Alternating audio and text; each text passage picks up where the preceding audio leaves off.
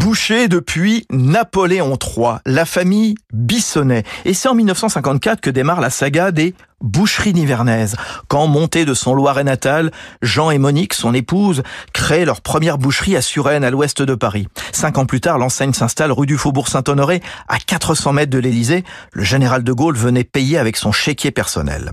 Depuis, l'entreprise fournit toujours la présidence de la République, l'Assemblée nationale, Matignon, plus les grandes tables étoilées, mais aussi monsieur, madame tout le monde. La famille installa d'ailleurs la première boucherie dans un centre commercial, à Paris 2. Les boucheries nivernaises, dans ces six établissements, c'est un plaidoyer pour tous les morceaux, les nobles et les bas. En plus, on ne gaspille pas le jarret de veau, la tête de cochon, les tripes.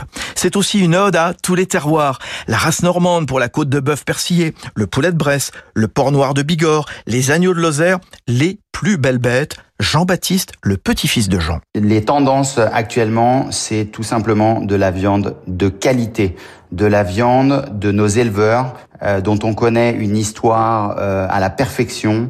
On se rend sur place, on va voir nos producteurs. Certains de nos producteurs bah, sont euh, fournisseurs depuis trois générations. Ils ont démarré avec mon grand-père, on continue avec mon père et maintenant avec moi-même. La famille a aussi créé la Nivernaise Export pour faire rayonner la boucherie traditionnelle française à l'étranger. Et tout est raconté dans un beau livre de photos. Bissonnet, une dynastie, boucher haute couture.